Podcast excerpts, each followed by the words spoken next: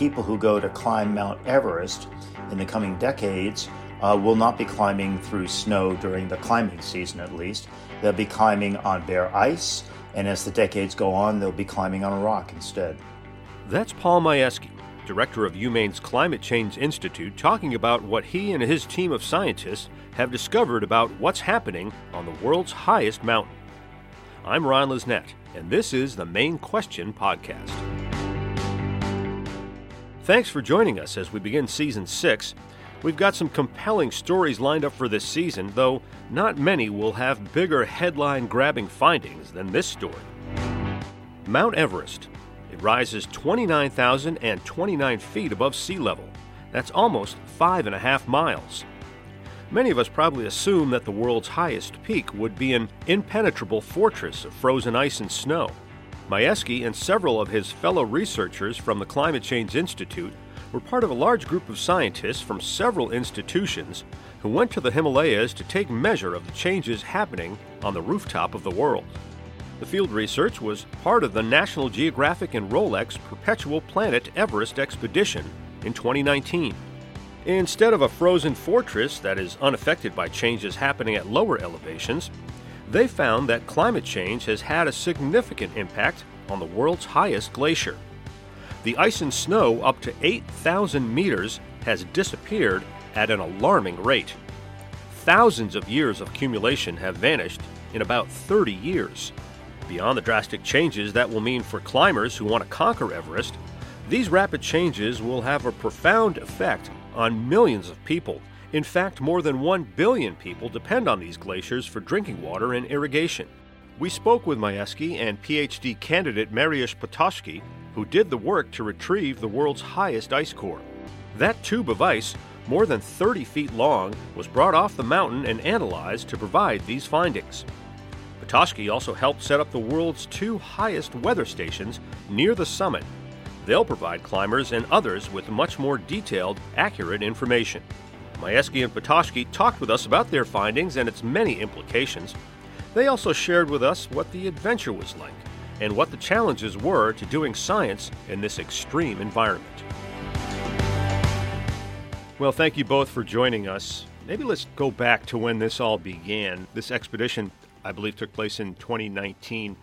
How did it come together? What was the overall goal and the overall mission of, of this uh, huge effort here? Paul, maybe start with you. My involvement in this expedition, the National Geographic and Rolex Perpetual Planet Mount Everest expedition started in 2018 when I was approached by National Geographic with the idea that they wanted to go to Everest and do some research there. Uh, and I spoke to them, and then a few days later, I basically got a request from them to be the science leader, and after that, I got a request to be the expedition leader. National Geographic uh, chose Everest for the same reason that we did uh, many years ago. We mostly worked on the north side. Uh, it's iconic, uh, and as a consequence, people know exactly where it is, uh, and people get excited about the what might be happening on Mount Everest. Mount Everest, of course, is the highest mountain in the world. So the big question really was for the expedition how much of a change has occurred as a consequence of recent human activities on Mount Everest. Uh, Mount Everest is one of a whole series of mountains throughout the Himalayas and the so-called Hindu Kush, uh, and they the water that is precipitated onto those mountains as snow, which eventually forms ice, uh, is a storage or a so-called water tower for what turn out to be 250 million people on the planet. And if you take a look at all of the water towers, all of the mountains in the world that have glacier cover, they impact, in terms of their water resources, about 2 billion people. So, understanding what's happening with glaciers, water availability, water quality is very important. Mario, what was your part of this project? What, what were you there to do? First of all, uh, when Paul first contacted me about Everest expedition, I, I thought honestly it's a joke because it's a, it's a dream to go place like this and uh, at the beginning, I didn't know I will have a chance to uh, be in a summit team um, because the plan evolved a uh, couple couple times different direction. But since I know I will be at the summit team, that that just caused like a huge excitement. And uh, my major uh, role as a glaciologist um, been collect samples all the way up and drill ice cores at the highest possible location at Everest. So the, our major goal was summit, but uh, we had to verify our our plans during the expedition, and especially with weather uh, patterns that year. Uh, weather was very picky. The weather windows they were not uh, very uh, long, so uh, we had to ch- change our plan plans. And since huge number of climbers try to summit same day as we plan our drilling process we had to verify this and we recovered uh, ice core at the South Col Glacier, which is, uh, I think, the best uh, drill site on Everest. It's the highest located glacier on the mountain and um, wonderful scenery and very uh, comfortable drilling conditions uh, compared what we may have at the summit.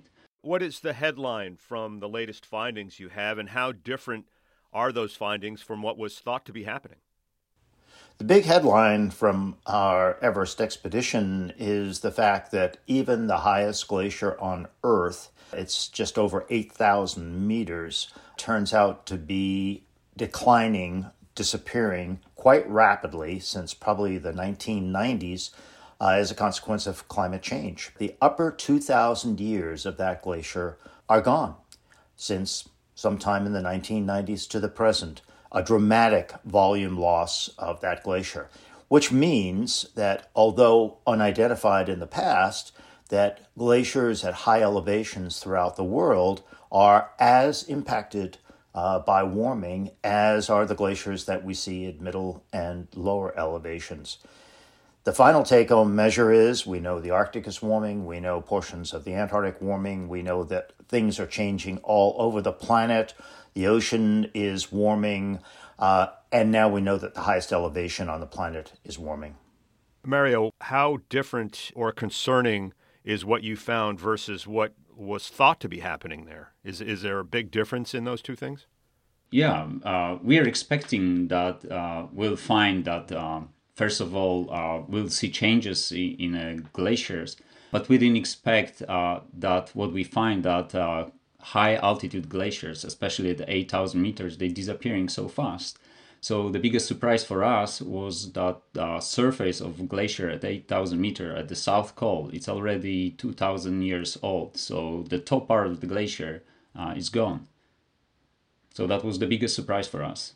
Uh, we didn't expect that. Um, we, we thought it could be a couple decades, maybe century, but not 2,000 years. That based on radiocarbon dating are we going to potentially get to a point when there's actually either no snow but ice and even bare ground at these high elevations? Is that where we're headed? It's very possible that in the uh, next two to five decades, that the glacier that we looked at, just over 8,000 meters on Everest, will be gone completely. It has been sort of self protected for a long time with snow cover. Snow, when it falls on glaciers, uh, reflects a large amount of the incoming radiation, 90 to 100%. Once that snow cover is gone, you expose ice, which is darker than snow.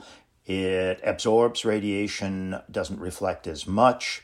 Uh, and then eventually, when the ice is lost, you have rock, which uh, absorbs a great deal of radiation. So that's what's happened. It still snows on Everest, but the snow disappears uh, during the uh, summer season, and there is just not enough thickness of snow uh, to protect the surface ice. The ice is exposed, and it goes much faster than it would have had it had snow cover. The net result is that people who go to climb Mount Everest in the coming decades uh, will not be climbing through snow during the climbing season, at least. They'll be climbing on bare ice, and as the decades go on, they'll be climbing on a rock instead play this out for us in terms of potential outcomes that might happen with if if the water dries up people don't have that resource to drink or for irrigation or for power. Are there other uh, ramifications in terms of instability or earthquakes or other things that might happen as well? As the glaciers in these mountainous regions begin to disappear, which of course has been going on since at least the 1990s, and quite dramatically in the last couple of decades, we of course lose water for hydroelectric power, water for agriculture, water for human and ecosystem uh, consumption. At the same time, this tremendous amount of melting that's going on. And this melting uh, can get trapped along the glacier edge in literally an ice container uh, for some period of time. But eventually, that ice container breaks because the glacier is getting smaller and smaller. It can release catastrophic amounts of water. These are called glacier outburst floods, GLOFs. Uh, they can wipe out entire villages. In addition, as you get more and more melt, uh, the very steep, uh, in many cases, debris covered slopes in the Himalayas become less stable because water is running over them. Temperatures are warmer in general, so anything that was frozen now moves around.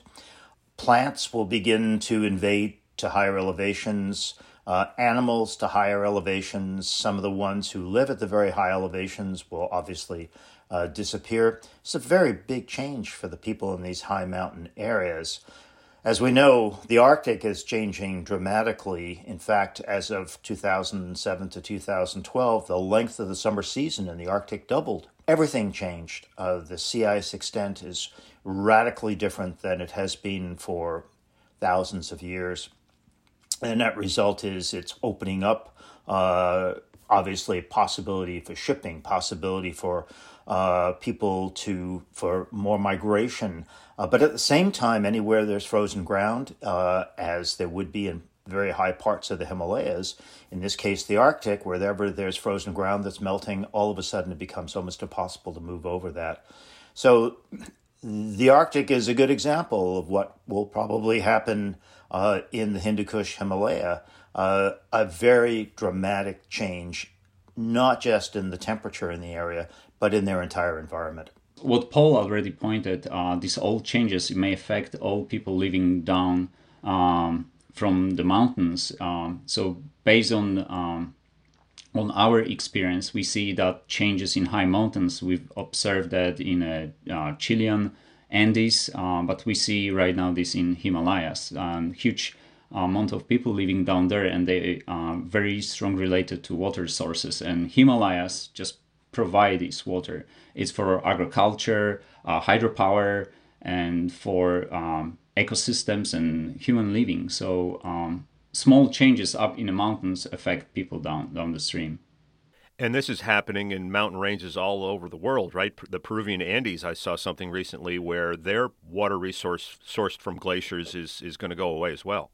Absolutely. Uh, all high mountain areas are basically having the same sort of impacts. And in places like the Andes, where we, we work in Peru right now, but we worked in Chile for many years, these glaciers are uh, being depleted very, very fast. In Chile, uh, the glaciers are considered to be such an important resource that you, you can't take a piece of ice. It's against the law unless you have a, a permit. Those glaciers, Chile is a very long country, but a very narrow country and it is completely dependent on uh, the long string of glaciers on the Andes that uh, provide hydropower, uh, water for all of the important uses that we use uh, water. And as these glaciers get smaller and smaller, the hydropower plants that were put in will obviously begin to decrease in value. Uh, the pasture lands that people have been using for uh, animals will begin to disappear. When we work in Chile, we work with the local cowboys um, and their horses for our logistics, and uh, they they tell us that uh, in the past. Uh, there could have been X number of cattle grazing on an acre. Now it's probably 20% of that number of cattle that can actually be sustained on, on an acre. Very uh, very dramatic changes. In Bolivia, for example, uh, there is a place called Chacaltaya was a tremendous ski area, uh, and it was a snow-covered glacier. They built chairlifts. Now that the glacier is completely gone, uh, this it certainly still snows, but it's not enough snow actually to to fill in all the rocks that were covered by the glacier before. So it's a chairlift uh, basically to nowhere, up and down a hill with no longer any ability to, uh, to ski there. The ski lodge is yeah, it's certainly a tourist destination, but it's not for skiing anymore. Mario, talk about the logistics of this. It was at least 28,000 feet where you pulled the highest ice core. Just talk about the adventure, the logistics of getting all this equipment up there and doing what you need to do when there's no oxygen and you can't take your gloves off for, for very long. How hard was it to, to get the samples that you got? First of all, uh, I focused so much to prepare myself physically because that's very challenging. Climbing Everest and uh, as a goal um, to drill at the summit, uh, I really put a lot of work to prepare myself physically, just my ability just to climb so high. Uh, plus, uh, I had lots of stress that if I be able to uh, do any work at that elevation. But uh, that was very long process. Lots of people have been involved in this. Uh, lots of logistic behind. Lots of preparation. Not just myself, but also the gear that I was planning to use and drilling equipment so we did lots of uh, testing here in our laboratories and in uh, field as well. Uh, we traveled to Iceland. We had to modify our off-shell drill. Lots of preparation and then um, lots of unknowns because nobody uh, drilled at that altitude uh, before. So one of the biggest fears which we had that was that gear will work at that elevation and how long we'll be able to stay and proceed our work but um, everything worked fine. Since I just started drilling, I realized the ice condition it's it's great, and it may happen. So uh, we we succeed. You must have breathed a sigh of relief. How long was the ice core that you pulled? When we arrived at the drill site, uh, we had like a full dedicated for this, so we didn't know what to expect. It could be very slow process, and it's very tiring, even in low elevations, to pulling out the um, drill with a core since you go deeper and deeper, it's more difficult. But uh, all process uh, took us about three hours, so we were very surprised how fast it uh, it went. So we recovered 10 meters uh, at the major drill site, and later we had extra time, so we decided to co- collect uh, basal ice from other site closer to uh, so- South Col camp. Um, so total, we recovered 12 meters of ice. Now you've been to many of these far flung places all across the globe. For this particular expedition, I, I, suppose you were sort of the logistics manager, but just talk about the logistics and the adventure that the team experienced. You were at, at base camp on Everest, right? Yeah, my work, uh, because we had uh, 35 scientists involved in this project, uh, part of my duty was to know what was going on at base camp scientifically, what was going on at lower elevation scientifically, and then, of course, our important summit team, of which uh, Mario Potocki and uh, colleague uh, Baker Perry from Appalachian State and Tom Matthews uh, from Loughborough University previously, but now at King's College in London. Uh, they were the three scientists on the summit team, along with a, a, a large group of Sherpas. And uh, so uh, there was a lot of science going on. We were looking at not just uh, water quality from melting glaciers, we were also uh, looking at glacier overall glacier health. Uh, trying to understand how much it has changed in the last few hundred, if not few thousand years. There was a University of Maine team that was involved in the project with us. Aaron Putnam was the leader of the glacial geology program. We had people drilling uh, in lakes to look at lake cores. We had people putting in automatic weather stations, five of them, uh, two of the highest are now the highest in the world. Those were particularly exciting because that was, uh, it's the first time that those stations have ever been put up there. And there was a high one, not quite as high as these two in the past, but it only lasted six months. Uh, ours have already lasted a couple of years. They require some repair, but they're doing basically quite well. And it is going to provide much better information for climbers in the future. Uh, climbers have a very short window. Uh, typically, the last two weeks of May is when the climbing se- primary climbing season is on the south side of Everest. Uh, and within that two weeks, what you hope for is a three day window in which you can make your way to the top and come back down again. And in order for that three day window to be uh, optimal conditions, you need low winds, you uh, need a slight increase in pressure uh, with based on the atmospheric circulation patterns. The increase in pressure gives you a tiny bit more oxygen. And then you need obviously milder temperatures and, and as I mentioned, low winds. Uh, and that was all based on models before. Uh, so the important thing is how good are those models? And as it turns out, the models are actually not so bad. But we didn't know that, uh, number one. And number two, they are not absolutely the same as what is happening real time up on top of the mountain. And in order to be able to put high elevation information into global and regional models to understand how precipitation and temperature changes and how it affects weather patterns, uh, it's very valuable to have these automatic weather stations up there. I should also mention there was a biology team, there was a surveying team, uh, the most detailed map ever produced of the south side of Mount Everest by National Geographic team, Alex Tait and others. So there was a lot going on. Uh, it was an exciting place to be. Now, we often hear the metaphor used uh, in terms of the Earth's climate and what's happening that it's like trying to stop an ocean liner. It does, doesn't happen on a dime. So, how how inevitable are the trends that are happening and is it now a matter of just adapting and mitigating what is going to happen no matter what the likelihood is that things will just continue the way they are. Obviously, if we want to make sure that in the coming decades it doesn't get as bad as it can, uh, we need to reduce greenhouse gas emissions. Right now, it certainly looks as if the at least the moderate to the bad uh, trend is the one that we're headed towards.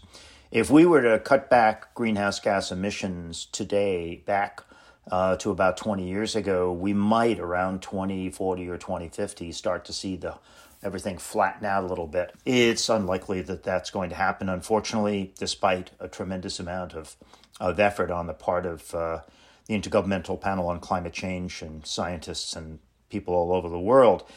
So the answer is that we're going to experience more of the same. The best word to describe future climate is less stable uh, and in some places that means much warmer, others actually colder. In some places it means wetter, drier, increased storms, obviously increased uh, sea level rise. So we're we're on track uh, for some uh, rougher times than we have now. Uh, that means obviously that we need to take mitigation more seriously. Uh, it means that we have to adapt. But like everything else, there's a silver lining. If we decrease greenhouse gases, uh, we can slow the process of warming down. If we decrease greenhouse gases, we uh, decrease uh, change in temperature and therefore uh, migration of invasive species, increases in diseases. If we, if we reduce greenhouse gases, we also clean up the atmosphere with respect to a whole variety of pollutants uh, everything from particles, which affect our respiratory system, to toxic metals, which affect us neurologically, uh, and also our, our, our, our cardiology, uh, and a variety of other things. So, uh, this is the time, and we're reminded by COVID 19 because the air cleaned up quite a bit during COVID 19. We're reminded that we have the opportunity to live in a much cleaner and a much healthier environment, despite the fact that uh, the length of the summer seasons will, will increase and the winters will get milder.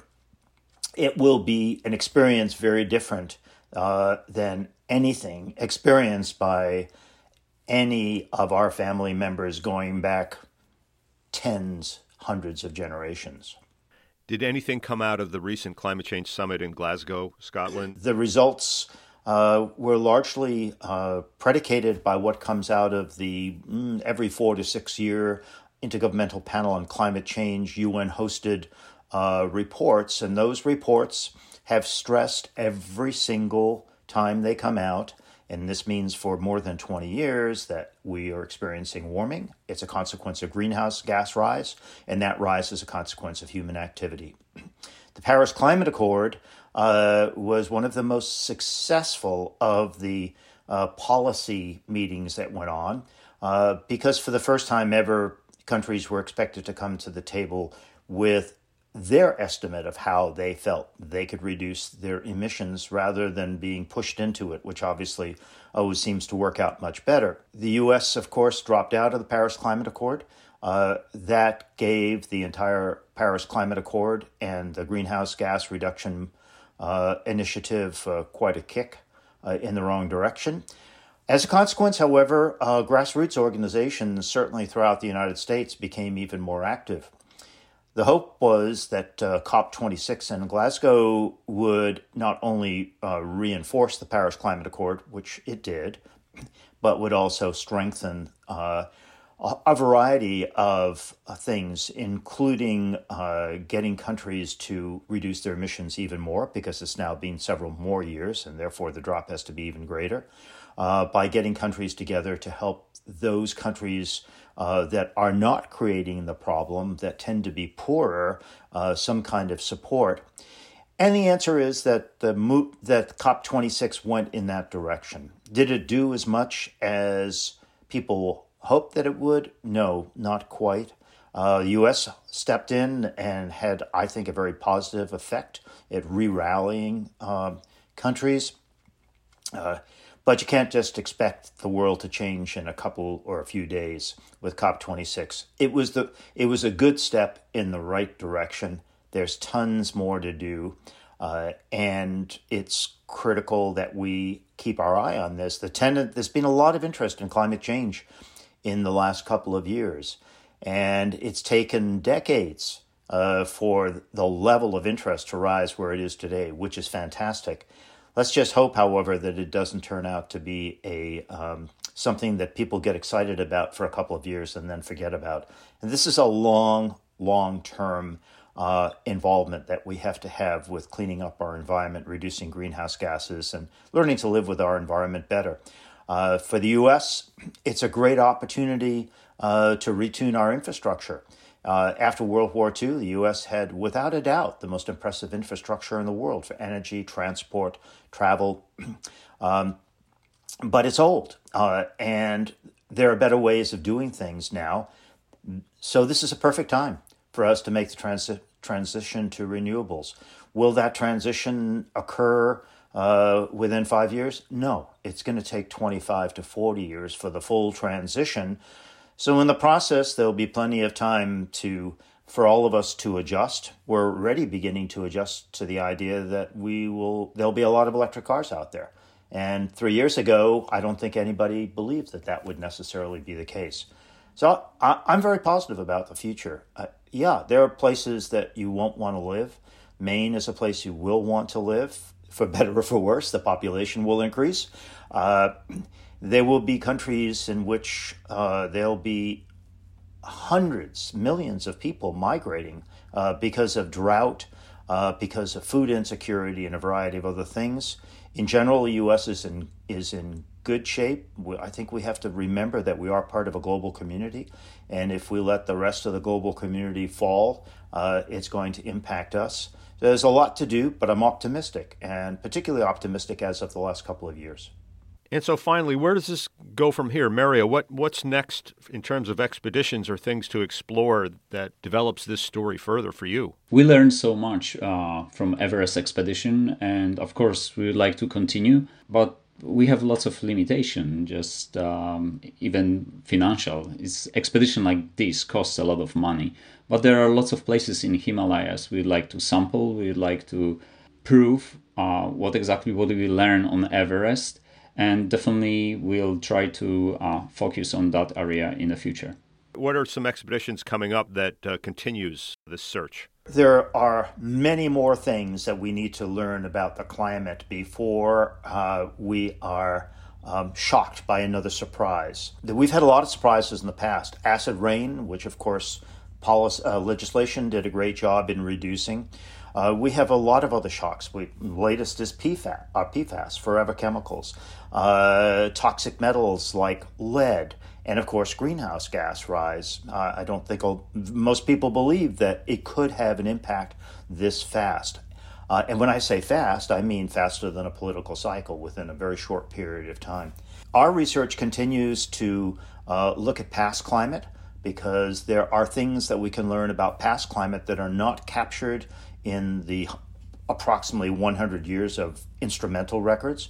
Uh, we also look at modern climate, basically from today back 100 years, to understand as much as we can about how the system operates, how fast it's changed, uh, because that's the best data. And all of this is intended to help us make, through our institute and obviously many other organizations, better predictions for future climate, where it will go, and what the impacts will be. All the models suggest that by 2100 we will have one and a half to two, possibly, if not three to four degrees centigrade global rise in temperature, which is very significant. Uh, but they're all quite linear. They, they're all sort of ramping up. The final number might be very close to what the real number is. In the past, the models have always gotten the basic trend, but they've always underestimated what's going to happen. However, we, we need more information. We need to know what's going to happen in the next 10 to 20 years. That requires understanding what happens locally, uh, not just to precipitation, temperature, and winds, but also what those impacts can be uh, how fast they can change, and how fast they might uh, go backwards for a little while. For example, if we had a volcanic event like the 1992 Pinatubo volcanic event, we would probably experience in the northern hemisphere a decrease in temperature of one to two degrees centigrade for a year or two. Uh, because the Arctic responds two times more than anything else, that means a two to four degree centigrade drop in temperature. So if all of a sudden shipping opens up uh, throughout the Arctic, and everybody gets used to the idea that they need to ship through the Ar- Arctic and everything gets set up. A volcanic event could shut that down for a year or two. Not the end of the world necessarily, but when you start talking about agriculture, it is very important. Agriculture can only take bad hits uh, for so long. One or two years of of bad weather conditions for agriculture, and there, there'll be a lot of failure and food insecurity. This is very important what Paul mentioned, especially a place like southern Greenland, which is developing very fast and it's been attractive as a uh, touristic place, but also um, establishing this uh, water quality and monitoring just before that happened. This is very important, and we see trends. Uh, lots of pla- places change, and right now, s- southern Greenland is attractive as well as a mining place. So there are lots of fears um, that it may change entire ecology there. Fascinating and eye-opening work. Thanks for uh, taking the time to tell us about it. Thank you. Thank you, Ron. Thanks for joining us as we embark on season six of the Maine Question podcast. You can find all of our episodes on many of the platforms where you get all your podcasts Apple and Google Podcasts, Spotify, Stitcher, and SoundCloud. They can also be found on UMaine's Facebook and YouTube pages, as well as Amazon Podcasts and Audible.